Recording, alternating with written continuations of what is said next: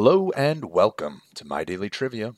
I'm your host, Danny. Today is Friday, October 13th. Yes, Friday the 13th. I hope that you're having a wonderful day. I hope that you're not having an unlucky day. Now, if this is your first time listening, I want to say welcome to the show. My Daily Trivia is a 10 round quiz show with no specific themes, no specific topics, and no specific categories. We do have a new episode every day, Monday through Friday, with each day getting progressively harder, much like the New York Times crossword puzzle, right? So, of course, today is Friday, which means that today will be the hardest day of the week. As always, if you find this episode to be a bit challenging, I encourage you to listen to it anyway. You never know, you might surprise yourself. You might have a good time, and you might know the answer to some pretty difficult questions. And you know what? Even if you don't, why don't you take the weekend off, relax a little bit, come back to us on Monday. We're going to have the easiest day of the week. On the other hand, if you find this episode to be a bit too simple, well, congratulations. This is as hard as it gets, and I guess that you, uh, I guess you're going to make it through every round of the week. Now, without any further delay, let's get into today's round of questions with question number one. How many languages are written from right to left?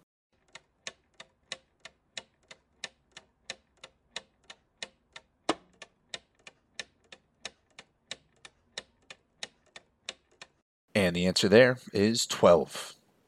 In a right to left, top to bottom script, commonly shortened to right to left or simply abbreviated RTL, writing starts from the right of the page and continues to the left, proceeding from the top to the bottom for new lines. Arabic, Hebrew, Persian, Urdu, Kashmiri, Pashto, Uyghur, Sorani Kurdish, Punjabi, and Sindhi are the most widespread RTL writing systems in modern times. Right to left can also refer to top to bottom. Right to left scripts of tradition, such as Chinese, Japanese, and Korean, in modern times are more commonly written in left to right, with the lines going from top to bottom. Now, I can imagine that there are many left handed people who would greatly appreciate the ability to write from right to left, and perhaps those folks that are uh, that are fluent in Arabic or have to write in Arabic or Hebrew, maybe if they're right handed, they might know what it's like to write as a left handed person in English. So, if you're left handed and you want to try writing in a language where uh, maybe you don't get your hand dirty, well, there's 12 different languages that you can try. Moving on to question number two. What was the first toy to be advertised on television?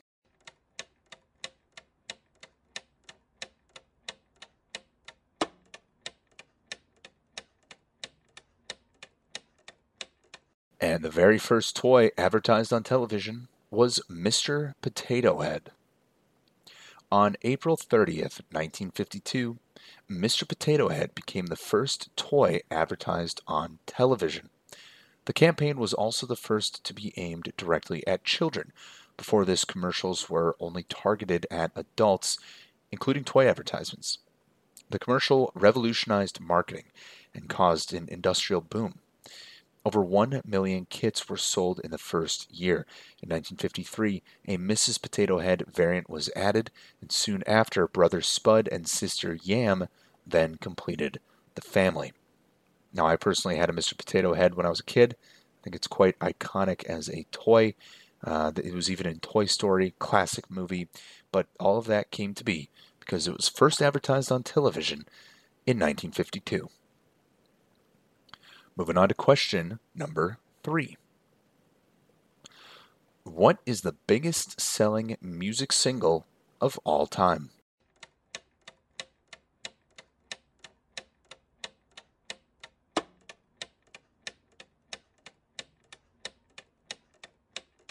And the answer there is White Christmas.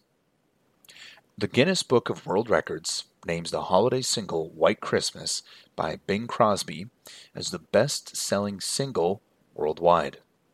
According to Guinness, White Christmas sold over 50 million copies.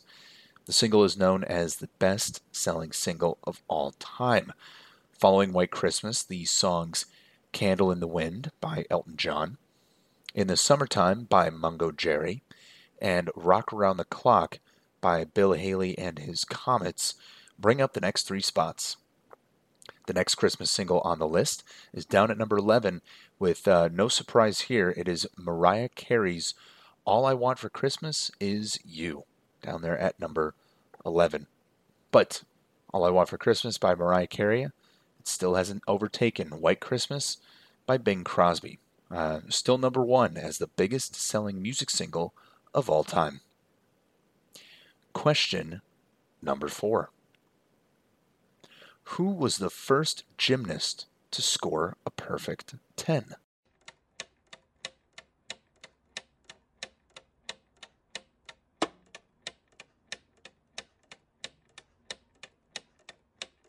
And that gymnast was the Romanian Nadia Comaneci. A perfect 10 is a score of 10.000 for a single routine in artistic gymnastics, which was once thought to be unattainable, particularly at the Olympic Games under the code of points set by the International Gymnastics Federation. It is generally recognized that the first person to score a perfect 10 at the Olympic Games was Romanian Nadia Comaneci. On July 18, 1976, Comaneci made history at the Montreal Olympics.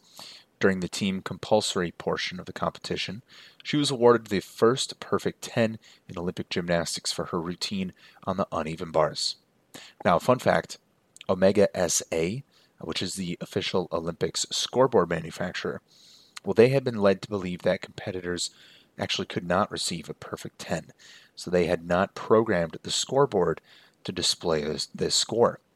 Comaneci's perfect 10 thus appeared as 1.00, the only means by which the judges could indicate that she had received a 10. So, once again, that perfect 10 score was first achieved by Nadia Comaneci. Moving on to question number 5. Dump, floater, and wipe are terms used in which team sport?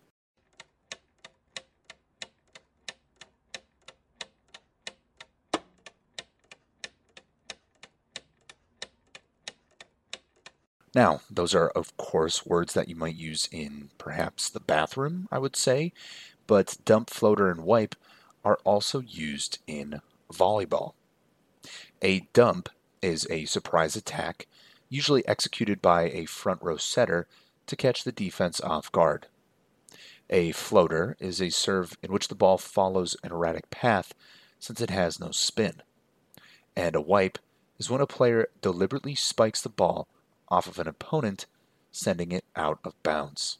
So, dump, floater, and wipe are all terms used in volleyball. Moving on to question number six. Who was the first female driver to score points in a Grand Prix?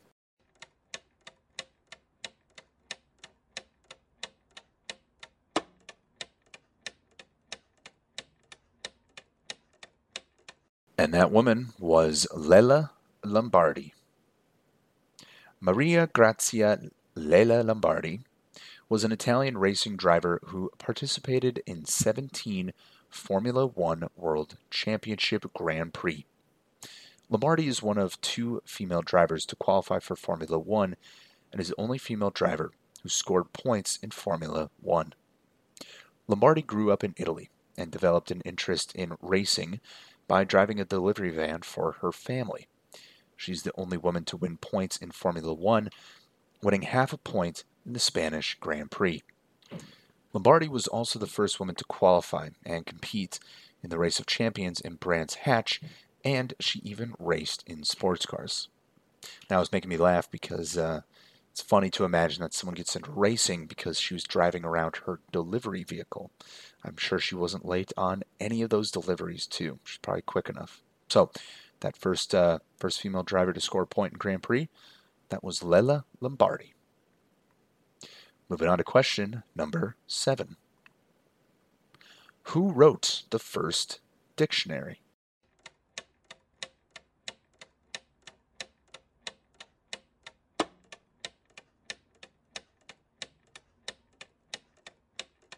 And the author of the first dictionary was Samuel Johnson. Titled simply A Dictionary of the English Language, and sometimes published as Johnson's Dictionary, it was first published on the 15th of April, 1755, and was written by Samuel Johnson. It is among the most influential dictionaries in the history of the English language. In June of 1746, a group of London booksellers contracted Johnson to write a dictionary for the sum of 1,500 guineas, which is equivalent to about 260,000 pounds in 2023. Johnson took seven years to complete the work, although he had claimed he could finish it in three. Now, he did this single handedly with only clerical assistance to copy the illustrative quotations that he had marked in the books. Johnson produced several revisions during his lifetime. So, once again, the man who sat down and did all that work for the first time was Samuel Johnson. Question number eight What do you call a male turkey?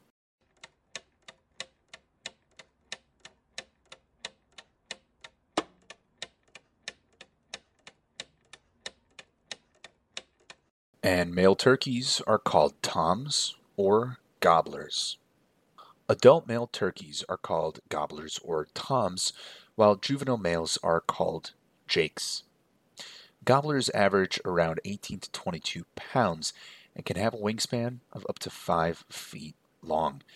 They also have featherless heads that can change from white to blue to red, depending on the season, typically when they're mating.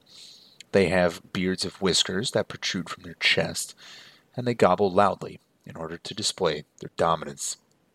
Adult female turkeys are called hens. Juvenile females are called jennies, and adult females average about half the size of a male turkey. So, once again, those male turkeys, if you see one walking around your neighborhood, well, now you know that they are called toms or gobblers. Moving on to question number nine. What was the family name of the Russian rulers from the 17th century until the 1917 revolution?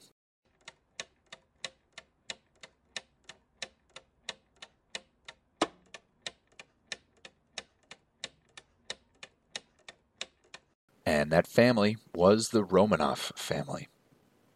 The House of Romanov was the reigning imperial house of Russia from 1613 to 1917.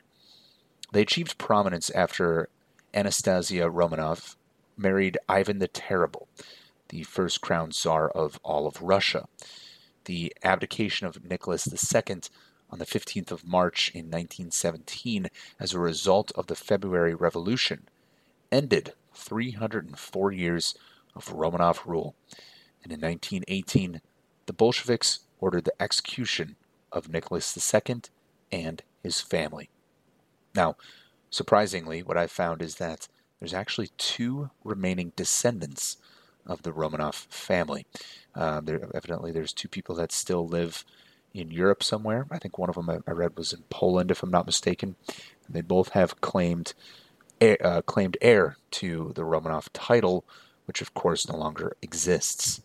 But that family, the Romanov family, initially the uh, rulers of Russia from the 17th century up until 1917.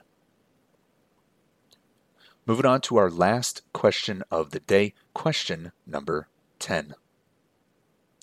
Before launching a successful solo career, Phil Collins was the drummer and lead vocalist for a famous British rock band. What was the name of that band?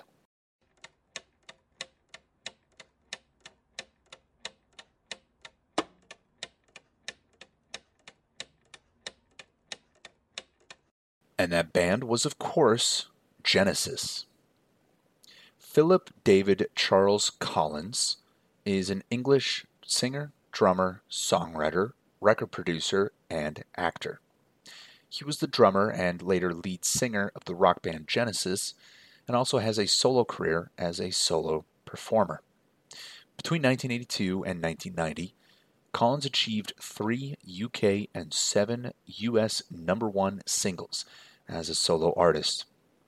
When his work with Genesis, his work with other artists, as well as his solo career are totaled, he is responsible for more US top 40 singles than any other artist during the 1980s. And that all started when he was the drummer of the band Genesis. Now, that will conclude this round of My Daily Trivia. If you found this round to be simple, well, I applaud you because this is the hardest round that we have. On the other hand, if you found this episode to be a bit too challenging, well, take the weekend off, relax a little bit, and join us again on Monday where we will have the easiest round of the week. I want to thank all of you again for listening to My Daily Trivia. I'm your host, Danny, and I will see all of you on Monday.